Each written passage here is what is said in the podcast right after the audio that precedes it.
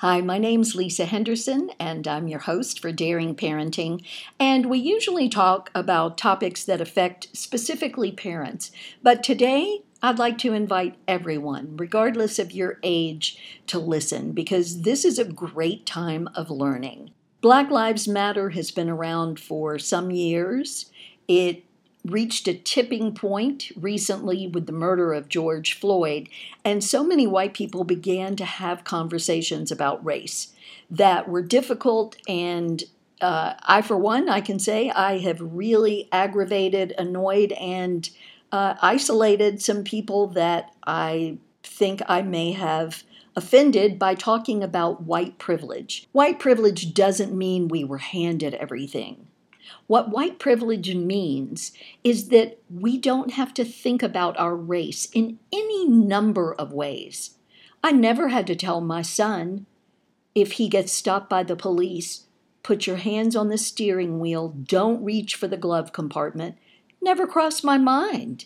And every black mother I've talked to has had this conversation with her sons. And, and that's just one. I never had to tell my child, don't go running in a certain neighborhood because you're not going to fit in. They may think that you're a bad person just because of the color of your skin. This is what we're talking about with white privilege. Some people call it uh, unearned privilege. Regardless of how you look at it, it isn't inflammatory. It doesn't need to be. And this is what starts the race conversation. White people, we have got a lot to learn.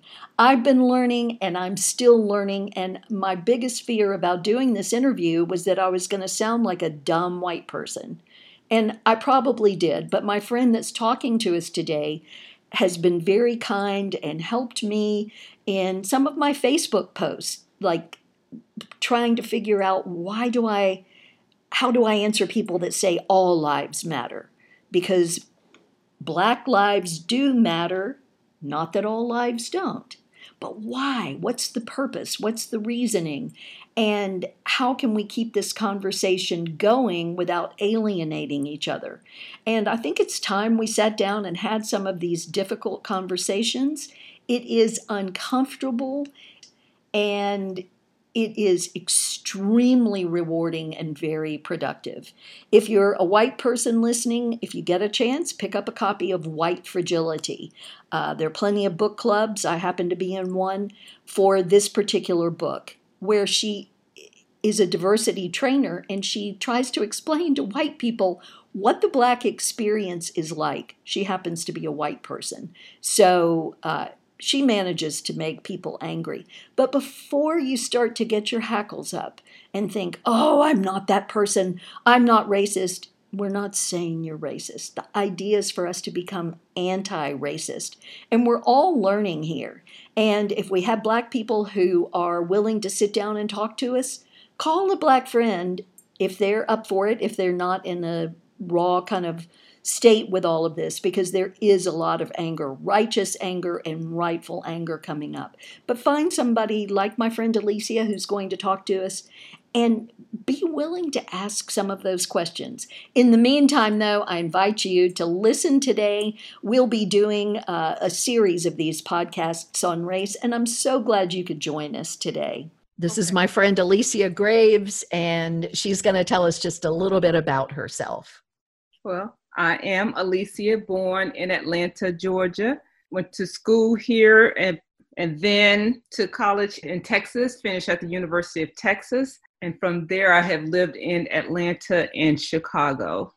Currently, I work with a actually a fine art photographer who has done like protest images. Um, she has something out 1960 now. And I also help with running an apparel company. And Alicia, as you know, I am very much a supporter of Black Lives Matter, but sometimes I still feel like a dumb white person. Mm-hmm. So I'm trying to become educated, and you've been kind enough to help me in responding, like with my Facebook post, and also agreeing to do this interview it's not always an easy thing to find somebody who's willing to sit down and go okay here's here's the way it is. So you've always been a straight shooter and i appreciate that. So in daring parenting we cover a lot of tough topics. We talk about eating disorders and mental illness and drug addiction but we've never talked about race. Mm-hmm. and i think there's no better time than right now for us to have this conversation and I will say, I have a grandson who's 10 years old, and my daughter had really never had this conversation with him about race. And his he'd been with his dad and his grandparents, other grandparents, and when all of this started right after George Floyd was killed. And she sat him down and he she said his eyes just got so big like he didn't know. So and she works for a company that makes kids toys so they're having a lot of discussions and she's making a lot of videos. And i think what we're trying to figure out is not just how do we talk to our children or in my case grandchildren but how do we talk to each other?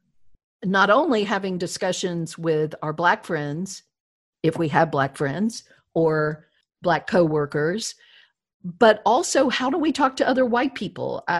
As you well know i've gotten blasted a few times on facebook for some of the posts that i've made speaking up for black lives matter. So what i'd like to know is how did you get to be so open and willing to talk about race? Or am i the first person that said hey can you help me and maybe but i also with, with my position at the church you know we have our churches like 99.8% african american and our priest is caucasian. He's white so I've had these conversations with him as well, and I, I, think with those you have the best intentions, but there are nuances nuances that a person may not be aware of because you have not experienced it before. As far as that, so as far as me being open about it, I think I've always been the type of person that's pretty been pretty much been level level headed, as well as it is a conversation about understanding each other. And my thing is, is even though I may have a difference of opinion I want to understand your perspective. And if I can understand that perspective, then we can have a conversation about that. And, and I've always been that type of person that people could talk to. So being in this situation, although I'm angry sometimes at that, but still I think it's very important that you have those conversations. You, you know, and it's easier with a person who's really they have a good heart and they're really trying to understand and they are open. Yes, I've discovered that if people are very well set in their ways, they are not open to listening. And full disclosure, Alicia and I go to the same church. I'm in the 0.2%. Yes, you and Rand. you think it's even that high? I'm not even sure we're 0.2%, but I was given right. and I've been going to the same church for 8 years and uh, have absolutely been loved and welcomed and treated very kindly and and here's another question I've got. Do we say black? Do we say African American? It depends on who you're talking to. I to be kind of politically correct, I would say African American, but if we're down and we have this we're having this real conversation when we're talking about real racial conversa- race conversations right people say black white okay i think that's easier because for example, we have a fair amount of people in our congregation that are Afro Caribbean. So it does not apply, but they're still thought of as in our society as black. Yes. So for I think for the sake of ease, we're just I'm just going to say black and you can say white. Does that that works for me? That'll make it easier. I'm comfortable with that. So, have you always been open to helping people? Is that your nature? I'm always on the side of those who are taken advantage of, depending on whoever it is. Right. Yes, I've always been that way. I believe kind of a helpful person, always kind of understanding, pretty patient, and like I said, just just open to listen. Because with that, I don't necessarily take it personally unless you want to make it personal. I don't do that. Okay. And I think, and with that, that's helps to helps in conversation did you have white friends when you grew up? Not when I grew up. I, I went to a predominantly black elementary school, uh, high school, and uh, when I went to college, that's when I was in a situation that was uh, integrated where actually I was really the minority in that situation. I remember Texas, I would think so. then I was in Lubbock, Texas. So Whoa. I, I, was in, I remember my first, I was, I was in Texas at Texas Tech and, and they had this orientation and we were in this auditorium and all I can think of is like, what have I done? What have I done? I'm in this, I'm in this sea of white people. what have I done? You know, coming from a predominantly uh, black experience. So, but it, it, worked out fine. In fact, one of my best friends, she's black that I met there, and we had great experiences in that situations because uh, those that were in the rooms next to us, you know, they were white, and some of them came, you know, they was from small hick Texas towns. Right. So you had some that were open and some that were um, maybe hesitant, but I think the more that they learned about us, of course, they became more uh, comfortable. What is the first overt act of racism you remember as a child? Well, I, I think uh, with that, it was either the things that we had to do because we were Black. Say, for instance, when I think about it, one, my mother always said, We're going to go on vacation. And at that time, the only place that would accept uh, hotels that would accept Black people, I think it was the Howard Johnson. So we will always go to the Howard Johnson. We will always drive. We will always drive and we will always pack food. We pack food because you can't stop anywhere.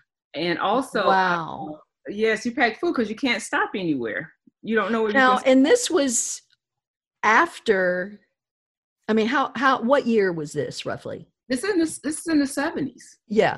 Okay. So this is the seventies. This is after all this is supposed to be over in the South everything's supposed to be fine but you still had one specific hotel that you could go to. And then when we would go to that hotel i recall it, it, it, it almost became a joke. Um, we would go to the swimming pool because as children that's the first thing you want to do is find the pool. Right. we would jump in the pool and everybody white would get out.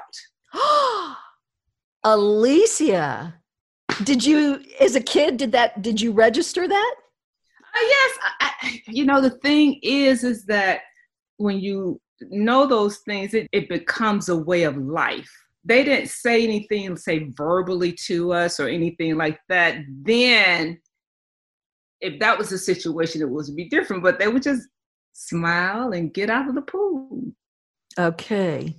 So it was normalized for you we have to drive. We're not going to get on an airplane and go anywhere. We're going to have to drive. We have to stay at this specific hotel. Did your parents ever say, this is why we're staying there? Because they not take- we, when you're young, you don't ask those questions. When we right. got older, we realized that. How we really learned about race and white supremacy and racism is that what my mother did do because you know when you when, when you think about it as far as the generations are concerned. My grandmother picked cotton. My mother integrated the hospital. She was like the first black nurse. And then my brother and I, we're the next generation. So, you know, those type of things are, are not that far away. So what she mm-hmm. did, she sat my brother and I, we watched, um, I forgot what's the name of that program with ML King, where they just show the whole civil rights movement she sat us in front of the TV and made us look at that. Did that change you? It informed me. It made me more aware. It just informed me because the beauty about uh, my situation was that in growing up in the neighborhood that I grew grew up in, it was pretty much say affluent for a black mm-hmm. um, a black person in that because of the way things are. You know, Maynard Jackson's kids went to our high school. Andrew Young lives around the corner.